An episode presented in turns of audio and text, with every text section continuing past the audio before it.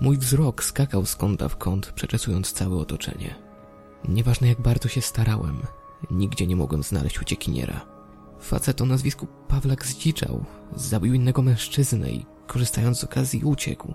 Jednak jestem pewien, że nadal znajduje się w kościele. Drzwi wejściowe zostały chwilę temu zabarykadowane. Nerwowo rozglądałem się na boki. Przez barwne witraże wpadały snopy światła, a drobiny kurzu tańczyły w powietrzu. W całym budynku unosił się zapach charakterystyczny dla kościołów. Cała grupa, jak na wcześniej ustalony sygnał, zbliżyła się do siebie. Zbici w jedną masę nasłuchiwaliśmy w poszukiwaniu jakichkolwiek dźwięków. Gwar na zewnątrz stopniowo cichł, co oznaczało, że napastnicy odpuścili sobie dalsze próby wtargnięcia do środka. Stałem na początku grupy, lecz nie mogłem się zmusić, by postawić krok do przodu. Odsuń się, syknął ktoś z tyłu. Zerknąłem przez ramię. Wiktor właśnie trącał ramieniem kościelnego. Reszta również to zauważyła i dyskretnie odsunęła się na bok. Starszy mężczyzna nerwowo uciskał nadgarstek zranionej ręki. Czy to właśnie dlatego Wiktor chciał czym prędzej opuścić kościół? Czy bał się, że ugryziony facet też zdziczeje? Ktoś delikatnie popchnął mnie do przodu. Była to pani Iwona, moja sąsiadka mieszkająca kilka domów ode mnie. Idź, chłopaku. Bądź facetem, powiedziała nieśmiało. Reszta grupy, odwracając wzrok od kościelnego, zwróciła się w moją stronę. Widziałem w ich oczach, że również tego oczekują. Chcą, abym to ja szedł pierwszy. Niepewnie postawiłem pierwsze kroki w stronę ołtarza. Mijając kolejne ławki, rozglądałem się na boki, by upewnić się, że nikt nie czeka na mnie między jednymi z nich. Minąłem ciało martwego mężczyzny, starając się na niego nie patrzeć. Moje kroki nosiły się echem po budynku. W końcu doszedłem do dwóch schodów prowadzących na ołtarz. Zniczałego faceta tutaj nie ma, więc musi być w zakrystii. Zauważyłem, że kilka osób podąża zaraz za mną. Był to Wiktor, zaraz za nim ksiądz oraz Daria. Dodało mi to otuchy. Świadomość, że w razie czego ktoś mi pomoże, napawała mnie optymizmem. Pokonałem dwa schody jednym krokiem i zatrzymałem się przed ołtarzem. Obok niego stały dwa świeczniki sięgające do mojej klatki piersiowej. Knoty świeczek wciąż płonęły. Chwyciłem za pierwszą z brzegu, zdjąłem ją ze świecznika i zdmuchnąłem.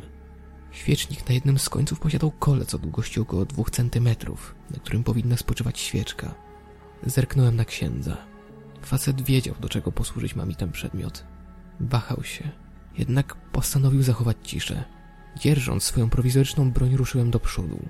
Do zakrystii prowadziło przejście pozbawione drzwi. Samo pomieszczenie urządzone było skromnie. Panował tu absolutny porządek. Dwie szafy postawione pod lewą ścianą miejscami posiadały ślady użytkowania, takie jak rysy czy przetarcia.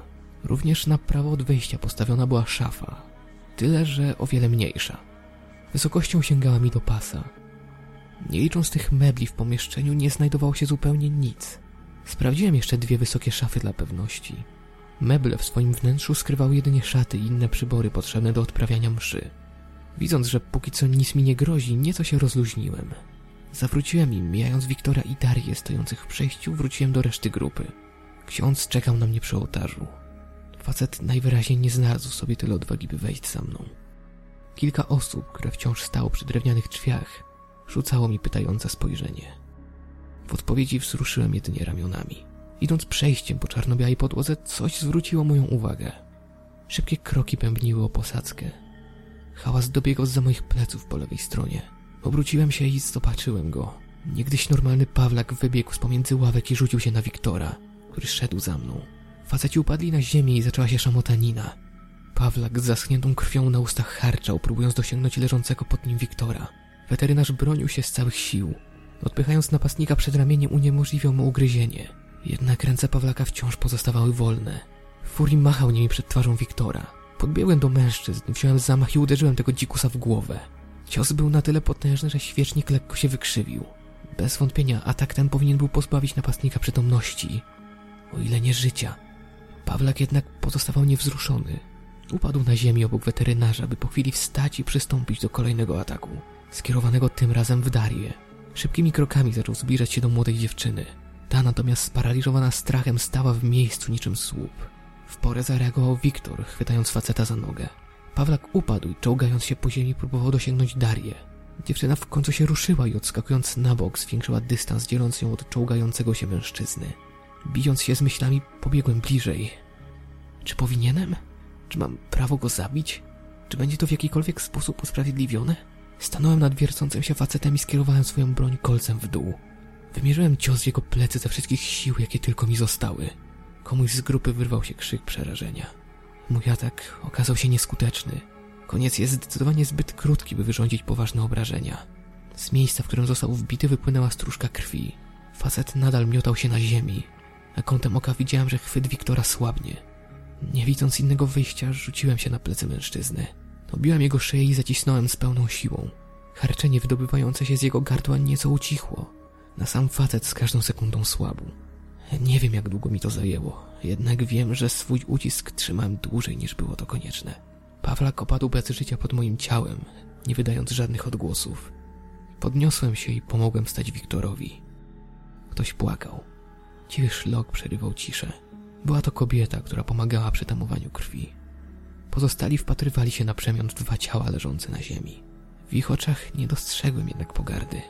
Myślę, że byli świadomi tego, że było to konieczne. Moje dzieci, zaczęła kobieta, zalewając się łzami. Proszę, niech mi ktoś pomoże. Zostawiłam swoje dzieci w domu, wycedziła w końcu między falami płaczu. Każdy odwrócił wzrok. Nie sposób było się domyśleć, że nikt teraz nie wyjdzie na zewnątrz. Kobieta oczami pełnymi łez skakała od twarzy do twarzy, szukając wsparcia. Z nikim jednak nie nawiązała kontaktu wzrokowego. Proszę, powtórzyła cicho zrezygnowana. Widząc, że nikt nie ruszy razem, postanowiła wyjść sama na zewnątrz. Postawiła kilka kroków w stronę wyjścia i zaczęła siłować się z drewnianą ławą. Poczekaj, odezwał się Wiktor, otrzepując swoje spodnie.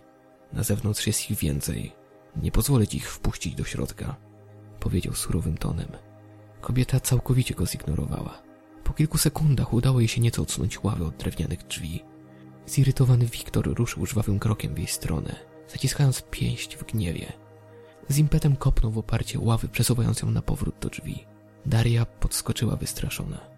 Starsi mężczyźni wyglądali na zdenerwowanych zachowaniem weterynarza. Mimo wszystko cenili sobie własne życie i nikt nic nie powiedział. Ja też nie zamierzałem. Z jednej strony żal mi było kobiety, z drugiej jednak zobaczyłem, co się dzieje na parkingu. Widziałem, do czego są zdolni ludzie znajdujący się na nim i nie chciałem, by znaleźli się w środku. Kobieta rzuciła się na Wiktora. Próbowała zaatakować jego twarz, jednak facet wymierzył kobiecie policzek. Cios był na tyle silny, że kobieta upadła na kolana. Zasłaniając dłonią miejsce po uderzeniu, zaczęła szlochać jeszcze głośniej niż wcześniej.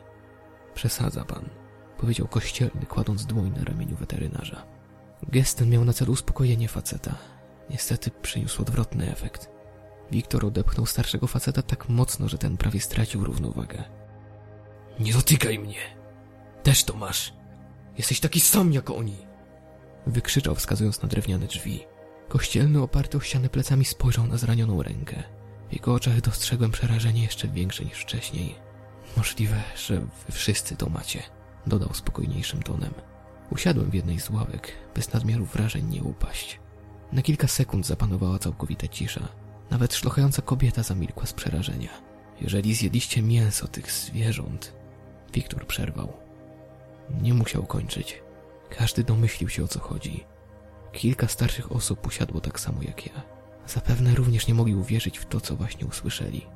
W całym budynku atmosfera stała się napięta jak struna w gitarze. Wszyscy mierzyli się wzrokiem nieufnie. Ksiądz, który dotychczas jedynie się przesłuchiwał, teraz postanowił włączyć się do rozmowy. Powinniśmy zadzwonić po pomoc.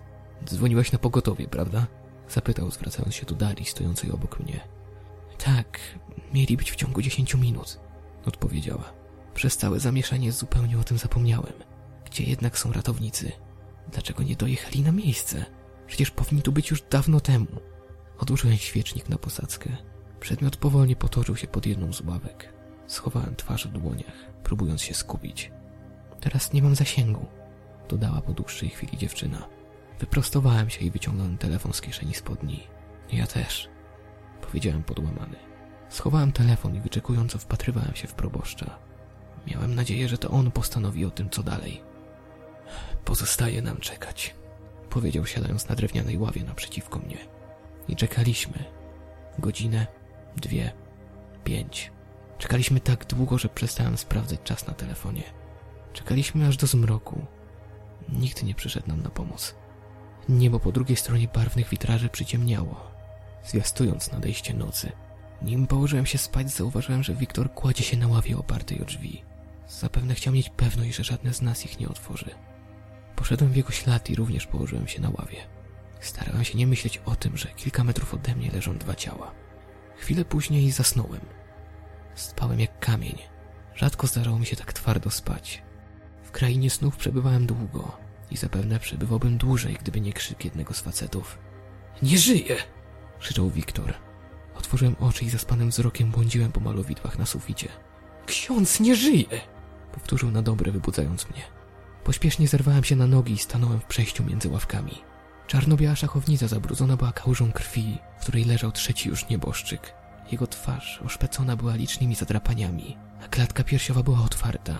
Gdzieś z głębi budynku dopiekł odgłos sugerujący, że czyjś żołądek nie wytrzymał tego widoku. Wszyscy byli już na nogach. Kto to zrobił? Zapytałem, przyglądając się twarzom osób będących tu ze mną. Dopiero teraz zauważyłem, że każdy, absolutnie każdy, przygląda mi się z odrazą lub strachem w oczach. Niektórzy nawet odsunęli się na bok, byle dalej ode mnie. No, no co wy? Przecież to nie ja! Odpowiedziałem łagodnym tonem, unosząc dłonie w górę. Właśnie wtedy zobaczyłem, że są one poplamione krwią. Zszokowany spojrzałem na Wiktora, później na Darię. Wierzycie mi, prawda? Wierzycie, że to nie byłem ja? Pytałem spanikowany. Nikt się nie odzywał. Przecież całą noc spałem. Pamiętałbym to, że zabiłem człowieka. Tego nie da się zapomnieć. A przynajmniej tak myślę, że pamiętałbym.